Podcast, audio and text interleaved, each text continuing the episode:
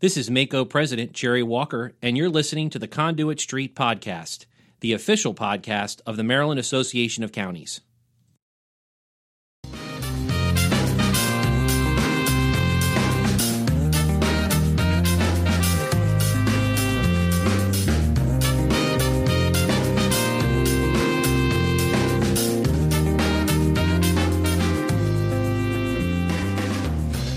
Hello and welcome to the Conduit Street Podcast. Kevin Kinnally here, the policy associate here at MACo, joined as always by my co-host, MACo's executive director, Michael Sanderson. Hey, Kevin.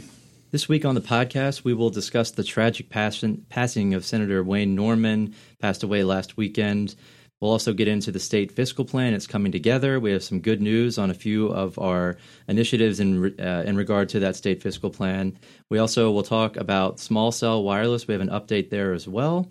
We'll get into an interesting uh, topic, the state song. You'll see what we mean a little later in the podcast. Then we'll talk about Bond Bill Saturday and MACo's process ahead. Our legislative committee has wrapped up, but plenty to do in the weeks ahead. So, Michael, let's start. Uh, unfortunately, Senator Wayne Norman passed away last weekend. Uh, great senator. He always was willing to hear MACo out. Um, you've been around sure. town a lot longer than me. I'm sure you knew him better than I did. Um, any thoughts on, on Senator Norman that you want to share? Well, just, I mean, there was a really genuine outpouring of, of sadness. And this was a sudden thing. And it you know, took everybody by surprise, but but very quickly, you know, there there's there's things at his seat on the floor of the Senate, and a, a, lot of people, not not just you know the the district next next door or the people from his county, but people from across the Senate. He was he spent time in the House of Delegates too, and has made a lot of friends in town. So uh, you know, today we're we're recording on on Friday, and you know today was was was was the day for for ceremonies back home, but they took busloads of people up from Annapolis. They they rearranged the whole schedule today because right. he had a lot of friends who wanted to pay respects and and sort of tip the cap. I I would just say. You know, for those of us who do this sort of thing for a living, or the people who are in the seats as as public servants, you have to be able to be personable even when you disagree with people. And you're going you're going to right? So i mean we we you know we've had we've had plenty of times when we we agreed with a senator and he was helpful to local governments. And there were there were plenty of times when he would disagree but you have to walk away from a disagreement. You can you know what the, the old saying is you know disagree without being disagreeable. Right. Um, he, he, totally understood that. And, yeah. and 10 minutes 10 minutes after you know the the amendment comes out and he casts the vote that we don't like 10 minutes later we're talking about the next thing thing. And yeah, you, you, would see him in the halls, you know, greeting people with the old "Hey, buddy," and that was, I think, his trademark. Um, you know, you heard Democrats, Republicans. It, it wasn't just a, a partisan uh, issue here. This was he was he would be missed yeah. by yeah. everyone in the House of Delegates and the Senate. Yeah. Um, and like you said, it's just a, a widespread mm-hmm. uh, support and outpouring of grief uh, in the House of Delegates and the Senate. So we'll certainly miss Senator Norman around town. Um, but you know, business must go on in Annapolis. So, speaking of business going on in Annapolis, the state fiscal plan is beginning to come together. Uh, the Senate has made some recommendations. We have some good news on SDAT and local health departments. SDAT, of course, being the state departments of assessments and taxation. There was a recommendation in the proposed budget to shift 90% of costs onto local governments. Right now, we cover 50% of the costs. But Michael, uh, good news on the Senate side, they, they, seem to want to reject that proposal. Right. I, I think things fell together pretty well on this. Um, I mean, we had we were lucky to have, I think, a strong policy argument why this wasn't a good idea. And I mean, you know, counties are we're we're duty bound to sort of defend our bottom line, our budget resources, and so forth. So, you know, if if the if the governor or legislators propose something that's going to cost county governments a lot, or it's going to you know wither our revenue sources that we're using for education or public safety, we show up on that stuff.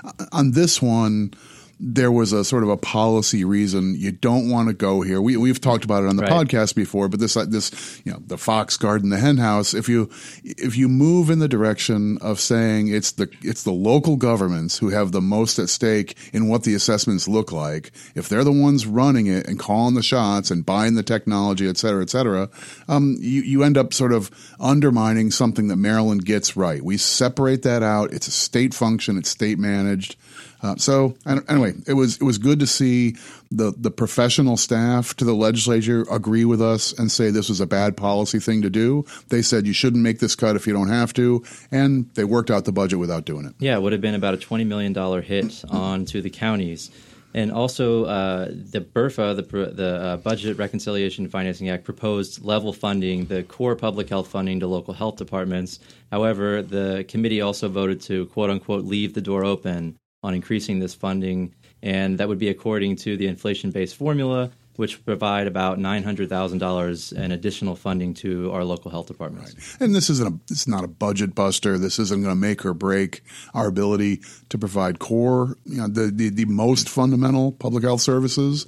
But this is this is an area where if the state contribution doesn't keep up, then the health departments have to come to county governments and say, you know, they they flat funded us, but we actually have to pay employees more, and the cost of buying the immunization shots and our medical equipment and stuff has gone up. So we need, you know, we need a bump from the county, and then it pits public health against the other, you know, priorities in county budgets. So anyway, it's a million dollar item. This wasn't the biggest thing in the world, but I think it's a it's a good gesture for for the state leaders to say this year we'll make that commitment. We'll live up to it. I think that's a great term. It's a it's a good gesture from the state. So the the Senate Budget and Taxation, Health and Human Human Services Subcommittee voted these actions this week. Uh, full committee approved them two days later. So uh, that was March 6th when the subcommittee voted, and March 8th when they approved. And then the House will take action on these items uh, next week, and then final determinations will be made by a conference committee, which will be appointed by both chambers. So we'll see the Senate stuff on the floor next week, and then the House will start to get their get their actions together, and then the following week the House should be on the floor as well. Yeah, right? this this is this is the the annual process with the budget. Actually, the House and Senate sort of take turns, mm-hmm. and in an in an even numbered year, it's the Senate who goes first. So this this week we're just putting in, in, in the books now. It was the week for the Senate to take all their budget actions. They've gotten everything together. Now the House will start doing basically the same thing next week. Right. So we so the House will act next week. The Senate uh, they did all their heavy lifting this week. They'll they'll have everything uh, finished up next week, and then the House will start the process, and then Right. they'll appoint a conference committee to work out any differences that they may have. Yeah, and it's it, it's it's an interesting dynamic because in the week ahead, you'll have simultaneously the full Senate has their consideration of the budget, and that's that's usually a couple days of you know pretty extended conversation about lots of amendments and so forth. I mean, the budget bill is 100, 100 plus pages long, Right. but there's narrative and there's you know changes here and there and so forth. So you have to go piece by piece through this bill. It takes hours to do. There will probably be two dozen amendments minimum offered as you know discussions about one item or another. Right. So you have to go through all this stuff on the floor of the full Senate. It's not just the committee who makes the decision, but the, the full Senate has to sign up, sign off on this stuff. But that's basically happening at the same time that the House in their subcommittee, full committee floor, they're just getting started. So the the Senate now has a mature plan that they're finishing off, and this is on Tuesday and Wednesday of the week ahead. The, the the House will just start launching into their decisions and finding places where they disagree with what's getting nailed down in the Senate. Right. So they'll certainly be paying attention to what's happening on the floor of the Senate while Right. they are starting to make their recommendations. So it is an interesting dynamic. Um, So keep an eye on that in the week ahead. We'll certainly keep you updated. Also, big news with highway user revenues, uh, House Bill 807. This is a bill that, through an agreement with both the House, the Senate, and MACo MML, uh, this bill was amended to provide five years of enhanced funding for local roads and bridges. That bill has passed the full House of Delegates on a unanimous vote. That's great. So um, this would this would mean that through fiscal year 2020 through fiscal year 2024, uh, the bill would increase the county share of highway user revenues from 1.5 to 3.2 percent with additional funding also supporting Baltimore City and municipal governments. Michael, we talked about this last week. We've been talking about highway user revenues for a long time. This is a big deal. This came together uh, very quickly. Mm-hmm. Just shows you how th- how quickly things can change in Annapolis. But um, it turns out MACo is going to get about double uh, what we have been getting, and we know that that funding's locked in for five years at least. Right. So that's. I mean, that's it's it's good from the perspective of local financial officers who are trying to figure out what your plan looks like. And you're trying to figure out how many road miles can you upgrade and resurface and things like that. That's you know one of the things you're trying to take care of. It's your inventory responsibilities at the local level. So having multi-year stability and to be honest, at a level higher than it has been for years, yep. great. That's good. Yes. Um, but the multi-year stability is a, is a big deal here. We, I mean, we, I think, I think county governments would have been happy to just find the money doubled for a year and we have to fight for it. Right. But the legislature saw the need to try and settle this this debate down some. And I mean, this isn't full funding, but it's a big notch higher than where we have been, and we got to be appreciative for that. Absolutely, and and I think uh, you know this has been a MACo initiative for many many years. Um, I think that, as you said, the legislature felt this they needed to do something here. So right. um, there, we had our folks out in full force in both the House and the mm-hmm. Senate. Uh, the Senate Budget and Taxation Committee during the cross-file bill um, they made prominent note of the House action to advance the multi-year funding bill. yeah. all of our county folks were in the room and expressed widespread support right. for the for the measure. So that was good. I mean, it, it was the right thing to do. Um, it was actually it was a little strange because the, the, bill being heard was a municipal only bill. Remember, we've talked about there being seven, eight, nine Multiple different bills, right. you know, different bills talking about local road funding. The, the bill that the House actually chose as the vehicle for this whole thing started out as a municipal only bill, mm-hmm. and MACo as an organization didn't take a position. We're not we're not going to oppose that, right. but there wasn't any money in it for county governments, so it wasn't our bill. We support basically everything else.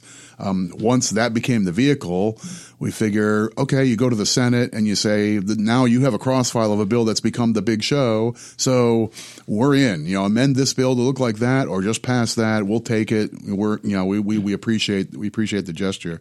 The thing that's, that's funny about this, mentioning all these different bills and, and us being involved for so long is, there's like in show business, there's the story of the overnight success. Yes. and someone comes out of nowhere and has some hit song or a you know big movie or something like that, and we're all we all think it's a wonderful story that suddenly lightning strikes and this person is a big star. And usually there's this long story where the person was working forever and you know singing songs in the backs of bars on mm-hmm. Tuesday nights you know for years and years. And then suddenly she hits it big. She has the one big hit and suddenly is on you know on TV and right. videos and all this kind of stuff. And where did she come from? It's an overnight success story.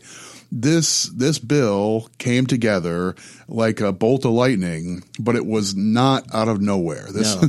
I mean, the the ground the ground was laying by bill after bill after bill, year from, after year. Yeah, for for you know for the, for years there have been different ideas and different proposals and different you know number of years of phase in or how many dollars do we get to. So, I mean, we have a long list of people to thank for getting this done. We do, and on Twitter and Facebook and social media um, it was just blowing up. I mean, all these different legislators reaching out to MACo and MML offering congratulations, MACo and MML reaching out back yeah. and saying thank you for all the years of hard work. And uh, it really does feel great to get this done. And I know that the legislators who have been pushing for this year after year after year um, really feel like they they have a victory here, and they were happy to express to us that you know they finally got it done. Right, and I mean you got you got people who are great MACo friends, you know, a couple you know, former county commissioners, Wendell Beitzel mm-hmm. and and uh, Jeff Ghrist, are, they're on the appropriations committee. And a bill like this a few years ago would have gone to the appropriations committee, but the House from time to time changes subject areas, so they're doing budget stuff. They're committed to this. It's sometimes it's been in the BRFA bill, that sort of thing. Um, you know, they've been putting in a ton of effort on this issue and and knocking on doors and, and talking to everybody about it. And then the bill pops out of the Environment and Transportation committee down the hall. Right. Um, but I mean, these two are you know no pride of authorship. You know, don't care what the sponsor line looks like. Let's just deliver. Let's get And it done. It's it's it's just it's it's it's great. It's really it's really rewarding to get something done on an issue that's meant so much for so long. Certainly is. So we'll go ahead and stop there for now. We're going to take a break. When we come back, we'll give you an update on small cell wireless. This has been a big issue that we've talked about on the podcast before. We'll talk about the state song. We'll talk about Bond Bill Saturday and our process ahead. All that and more after the break.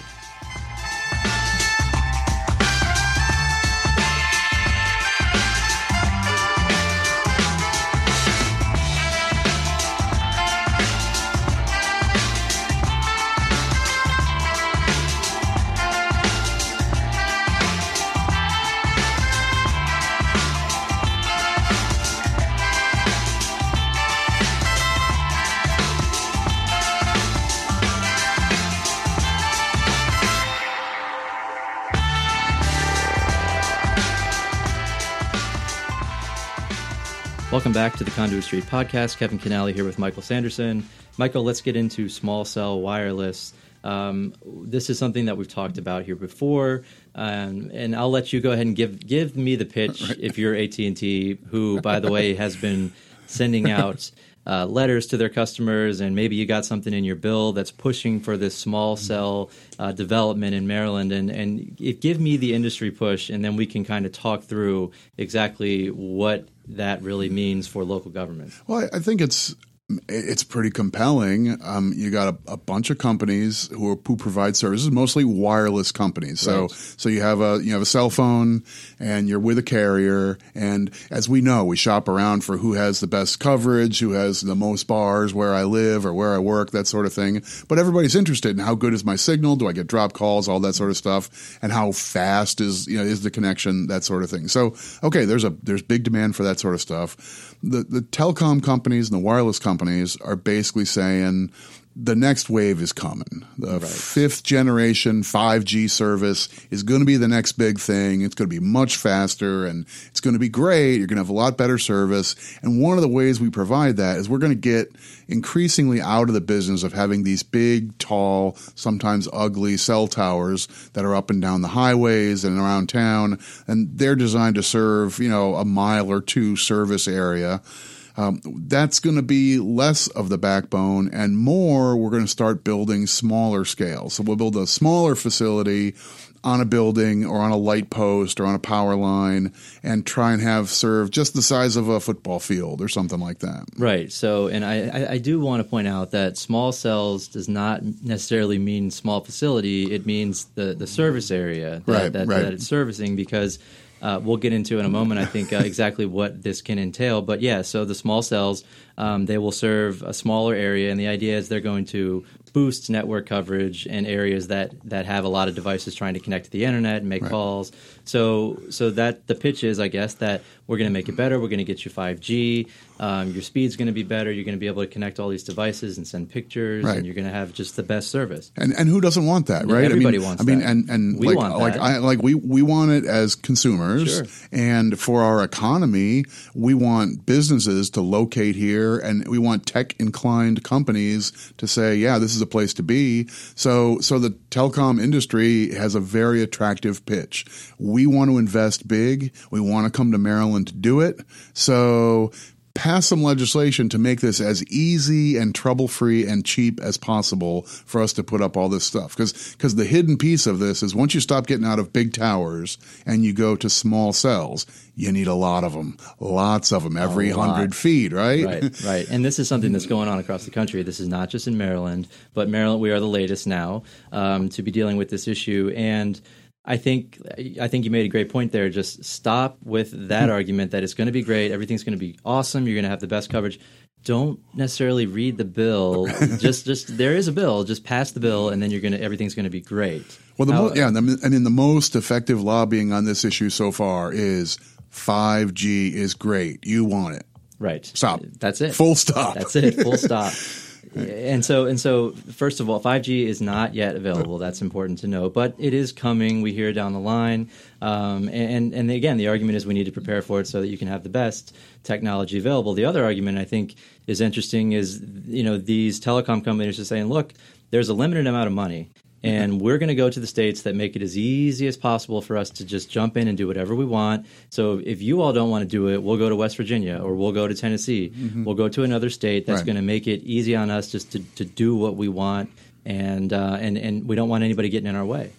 So I mean, so that you know that makes this sound like a cold-hearted, you know, cold-hearted move, but Okay, so let's you know let's let's think about this from our perspective mm-hmm. now. I mean, as as local governments, we're sort of the conduit for community input on this sort of thing and a, a, big part of what the legislation is about. Now, I mean, this conversation about 5G and high speed wireless and so forth is really great. all good. But almost none of that is really in the bill. And when you're a senator or a delegate, you don't have the luxury of just passing a neat idea. Right. You have to ha- have to pass a bill. Right. And and the legislation speaks to the permitting and approval process and the fees and things like rights of way access. It's getting you know increasingly tedious and boring stuff. But as a practical matter, okay, I'm sold. Okay, I, I want to have this small cell stuff coming down where my office is and where my home is. I want to have really fast wireless connection.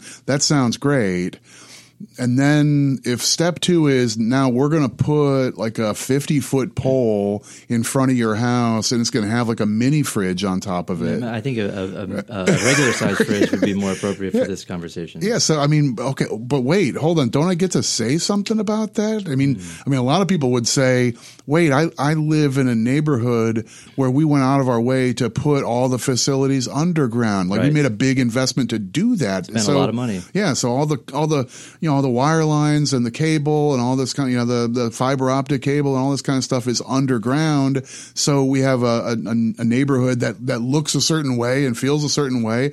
I'm not sure I want this this big tall humming tower sitting outside in front of my house. And the first person you're going to go talk to is probably your locally elected officials who are going to say, "Well, right. you know, you, we we all think this 5G stuff is great, but there was a bill that you know, that came in and it, it took away our local zoning authority. And that's exactly what is on the table here yeah. when we're talking about small cells. And, you know, I, I don't want to, I don't want to speak badly about the industry. We're not trying to do that at all. But speaking about the bill, that's what's in the bill, right? This is essentially saying we want to put this stuff where we want to put it. Uh, we don't want to deal with the local zoning. We need to make this uniform, and so this is what we're going to do, yeah. and take it or leave it. And and and so you know, I, think I think you you start the conversation exactly right. Like, where do you go? I'm a citizen. I'm not sure this is where I like. I, am not sure I like the way this is coming together. Mm-hmm. I'm not sure I want it on that building or in my front yard or, or that sort of thing okay, where do you go? And the answer today is you go to local government right. because this is this is a zoning issue by and large.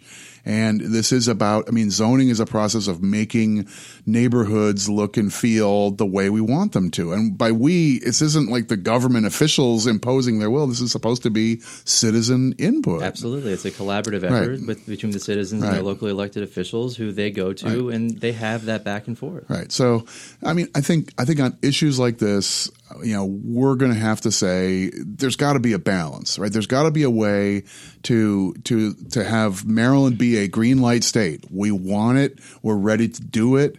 Uh, the local governments are ready to uh, you know to live with a process. The, I mean, the, the federal government and the FCC already have a big hand in this, mm-hmm. so it's it's not like this is the Wild West, right? So so they already say, you know, there's keep keep things moving, keep the permits flowing. You can't just say no. You can't just shut all this stuff down. I don't know that anybody would want to do that, mm-hmm. but that's already off the table. Right. So so what we're kind of negotiating over is are you cleared for takeoff or did we shut down the entire rest of the airport just for you? Exactly. And I think like you mentioned, which is a great point, we all want to do this, but I think we want to do it the right way we want there to be a happy medium here, and I think you, we can certainly achieve that.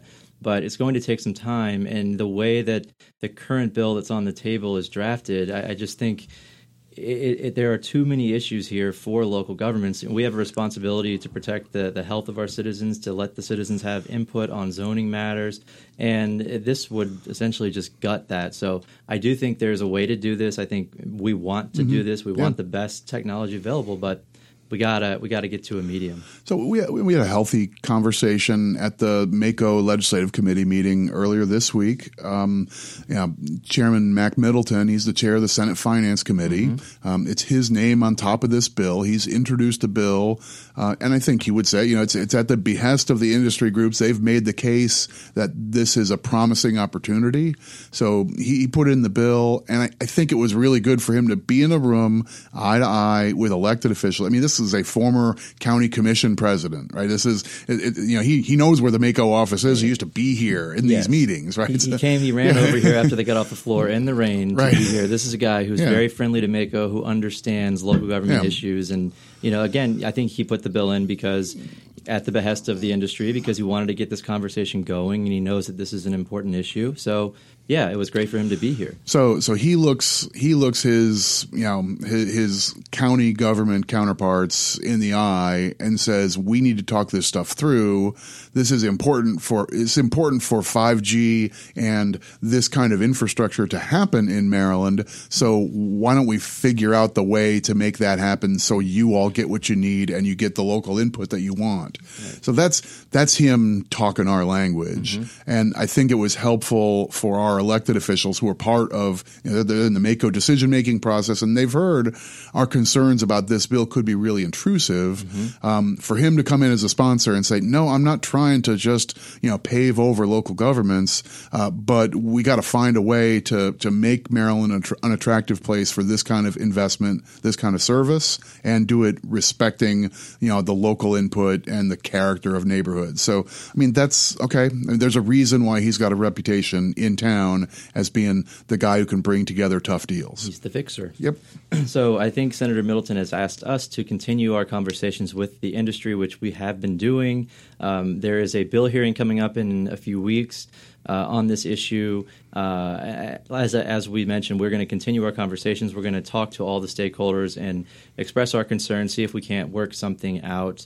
But this is the kind of issue that um, states have been dealing with across the country. We've heard from our counterparts uh, about their experiences here, and Michael, I think you know we need to we need to stay really invested here. You know, MML, the, our, our counterparts at the municipal league ha- have been very invested this and well. There are a lot of moving parts. There are a lot of players in this, and um, two weeks from now, or around then, we're going to have a hearing, and we'll see where we are when we get to that point. But I think as long as everybody keeps talking, there's a way to figure this out and, and make it work for everyone. Right. And Senator Middleton is no dummy. Mm-hmm. He puts in this bill knowing the local governments aren't going to like it he schedules it deliberately for hearing that's all the way at the back end of the time that they're hearing bills. We've been talking about crossover and the whole mm-hmm. process. This bill's being heard on March 20th. That is a signal.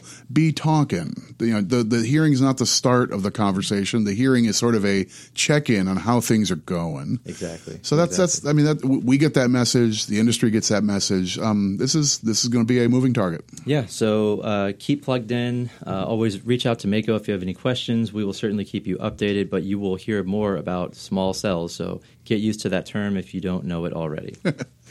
Let's talk about a tradition in Annapolis, Bond Bill Saturday. Although this year I think we could call it Bond Bill Saturday plus Monday because this year they're going to do uh, bond bills on Saturday and on Monday. So, Michael, um, tomorrow the town will be uh, just bursting with uh, lots of folks running around uh, who are asking for money to do all sorts of different projects around the state. So we have a bunch of nonprofits and people who want to install roofs on their local YMCA or whatever they're doing. But this is a process where they come to Annapolis and they ask the General Assembly to fund their projects. Right. So this is a, a time honored process. It's part of the state's capital budget procedure. And, you know, capital budget is sort of a separate, we set aside this sort of thing. The operating bu- budget is spending money to make the government run. Mm-hmm. The capital budget is we float bonds, we use the bond proceeds to build buildings and to do improvements and so forth. And historically, in most years, there's a little money set aside for things that are not exactly state buildings, and we're going to do things at the University of Maryland, um, you know, campuses. Mm-hmm. We're going to do things. We're going to, you know, occasionally build a local jail or do something at a community college. We're going to build a bunch of public schools. All that's part of the capital budget, and then you have a relatively small component of it all, which is for other projects that are out and about that the state can make an investment in to help out worthy charities and organizations and you know the kind of things that you're mentioning benefit the community. Yeah. yeah. So so this is a time honored process. You're a state senator. You're a delegate. You put in a bill. Um, if you're the kind of person who's been leafing through bills all over the course of the session, you see all these bills. They say creation of a state debt, and then it's a description of the some project and that sort of thing. These are bond bills, mm-hmm. and I I've lost count. I mean, it's got to be at least 300 bond at, bills, at three 400 bills. Um, so the way we do it, I mean, uh, this is how we've always done it here yeah. in Maryland, is we line them up. We have these really quick hearings and they knock them down. But it's a, it's an all day event on a Saturday in March and you go through this stuff and it's, it's tough. I mean, it's if tedious and yeah, long, but, yeah. but, but it's also, if you're a, if you're a presenter, if you're, if you're here for the, for the Duck Decoy Museum, you know, down outside of Salisbury and, and you need, you know, you need funding for this one thing, you know, they, they tell you, you got, you got five minutes. Well, we got three people to speak. You, you got, got, five, five minutes. minutes. Yep. yeah, we don't. They don't have the luxury of you know, you know. This is kind of interesting. Let's chat about it a while. It's going to be show up, make your case, and what you're hoping for is not actually that that individual bill is going to pass, but that your project gets onto a list gets folded into the overall overall capital budget. Um, the legislature has the ability to add to the capital budget, unlike the operating budget. So that's that's what you're hoping for. That's the home run is is to get into the big project. So yeah, a lot of those requests. So it's going to be tomorrow, Saturday, and then go into Monday as well. Long days for legislators, but it's an important and time honored tradition here in Maryland. Let's get into a really interesting topic, Michael the state song in Maryland. Another tradition. Another tradition. this is not necessarily a MACo issue. We do no. not have a position on the state song. This is uh, Senate Bill 790, though. Um, this is a bill to repeal the state song. Um, this is a very interesting issue because the bill got out of committee uh, out of EHE, and it's heading to the floor. And I know people listening are probably saying, "What are these guys talking about? They've lost it. They've been reading too many bills, or whatever is going on." But but we think it's really interesting because of of the the nature of this argument and the debate. It's politically charged on both sides. So when this bill goes to the floor, uh, we could see a pretty interesting debate. And and you've been around, you've seen yeah, these before. Right. This looks like a really easy issue. Of course, it's going to pass, but there it's a heated debate on both sides. Well, I mean, some these these uh, sort of commemorative bills. I mean, we've seen these over the years. We we decided that the calico cat is the Maryland state cat, and we have proposals about what's what's what should be the state sport or the state activity or the state beverage, state mineral. Yeah, we got. I mean, so, so that, that that's fine and mm-hmm. states do these things, and sometimes you know you you want these things to be the sort of thing you, you teach the kids in in fourth grade social studies and that sort of thing. Oh, that's fine. So the state song uh, is, I mean, I mean, a lot of us. Uh, I, I'm, I think I'm probably guilty. I hear the state song at the Preakness. Yeah, once a year. right. but, Maryland, my Maryland. Right, yeah, right. Song. So you, you say stand up and that sort of thing. As it turns out, and like we'll we'll leave this as an exercise for the listeners. Um, if you do a little research into the Maryland state song, funny thing is there's some content in the lyrics of our state song that you might be surprised is there, and you might be surprised that there's some elements of the state song that sort of suggest that back in the days of the Civil War, the North had it all wrong, the South had it all right, and maybe there's tyranny and other people who should be uh, overthrown and, and, the like. Um, so okay, you know, some of these things just sort of sit on the shelves and it's buried in the second and third verse and so forth. So maybe it's not that big of a deal. Um, you know, this is, this is, this is the nature of a legislative process is, you know, look at this sort of thing the reason we're mentioning it is the bill. Um, there were multiple different ideas about what to do here. Let's let's say that that there might be some agreement that it's time to look at and perhaps change the state song. Right. Well, how do you go about doing that? Do you do it right away? Do you just you know just off with its head, or do you make a change, or do you appoint a group? And there's a lot of different approaches to this sort of thing. And tempers can flare over this kind of thing. Yeah, I mean, so this the state song was written by James Ryder Randall in 1861. It became the official Maryland state song in 1939. And as Michael's saying here, what do you do? Do you take the lyrics away and the music? Do you leave the music? There are so many different ways to go about this. And then who decides or who writes the new Maryland state song?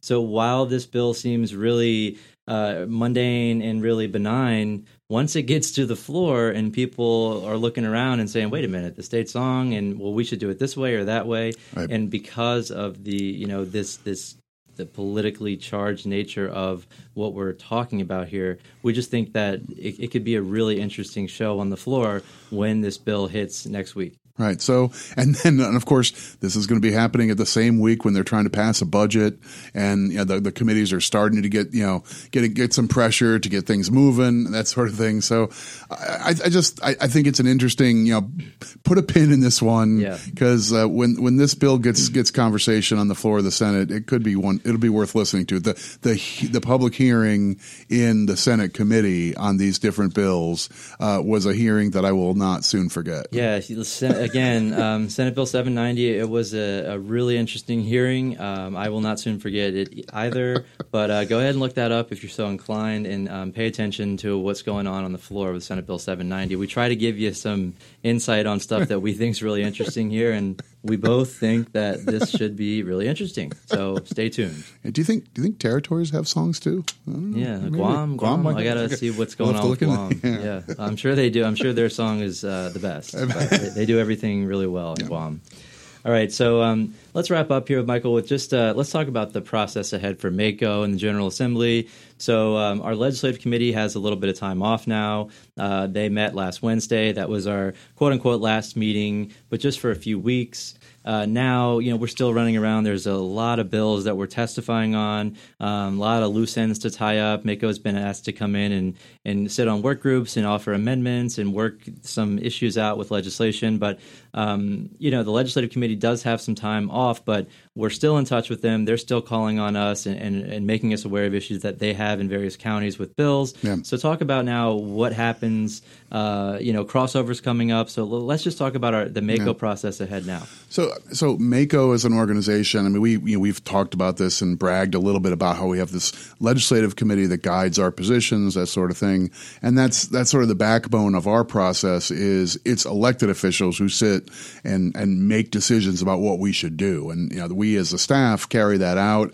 They're involved where where that makes sense, but but we do the day to day bill introductions are are you know we're past the the deadlines for bills to be introduced. Now you have to stand up and and sort of you know make this whole humble apology to this to the body for them to even introduce your bill, Yes. and then it has to go through a whole extra process. So there there aren't that many bills being introduced now. Now it's about all these bills have had their hearings. Uh, a lot of them are being sent to work groups and that sort of thing. And groups like MACo, I mean, this isn't unique to us, but stakeholders around town, whether you're the hospitals or the farmers or the bankers or the teachers or, you know, all the different interest groups and, and, and individual stakeholders who are, who are in town you're, you're rolling up your sleeves, you're trying to work stuff out. Uh, the the number of bills that actually need to be changed, they need to be amended in one form or another to be ready for prime time. That's the majority of bills. Right. So so there's a lot of work going on right now in the 90 day session. Like these next two or three weeks are really the the high point for the workload and the intensity for the legislature, and it's it's a challenge for us, MACo representing counties. We have our fingers in so many things. I mean, that was was it was part of my testimony talking about highway user revenue. Is yeah, I mean, road funding is really our number one issue. I know we're here talking about environmental policy, and then down the road it's the thing about police, and over there about school funding, and then something. department. Yeah, I mean, so there's like long, long list of things we get involved in. We really care about roads too.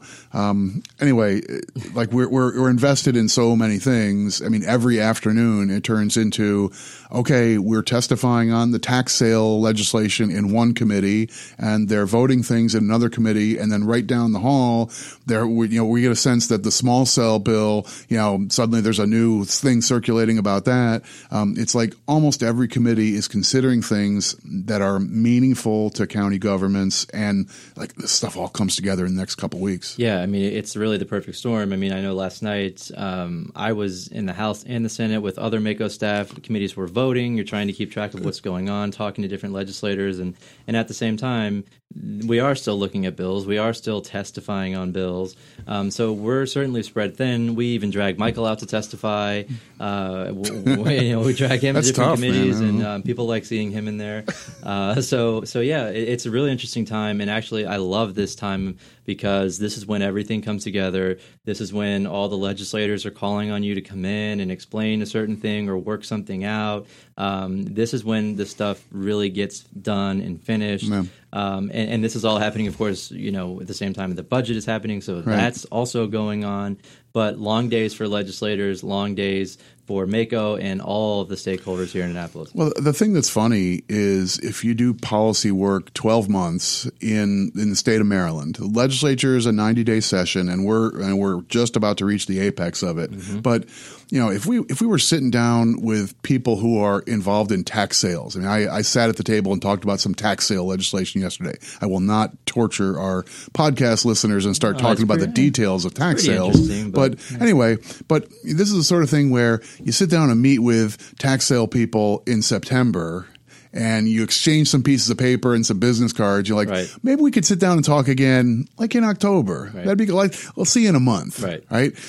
That same conversation on, on a Tuesday at this point in session, it's like we're meeting on Tuesday. How about tomorrow morning we follow up? And then everybody says, sure. Cause I'm, I'm, tonight? I'm Right. here or maybe like, maybe can we, can we do that at six? Yeah. Because I have, I have a window between six and seven.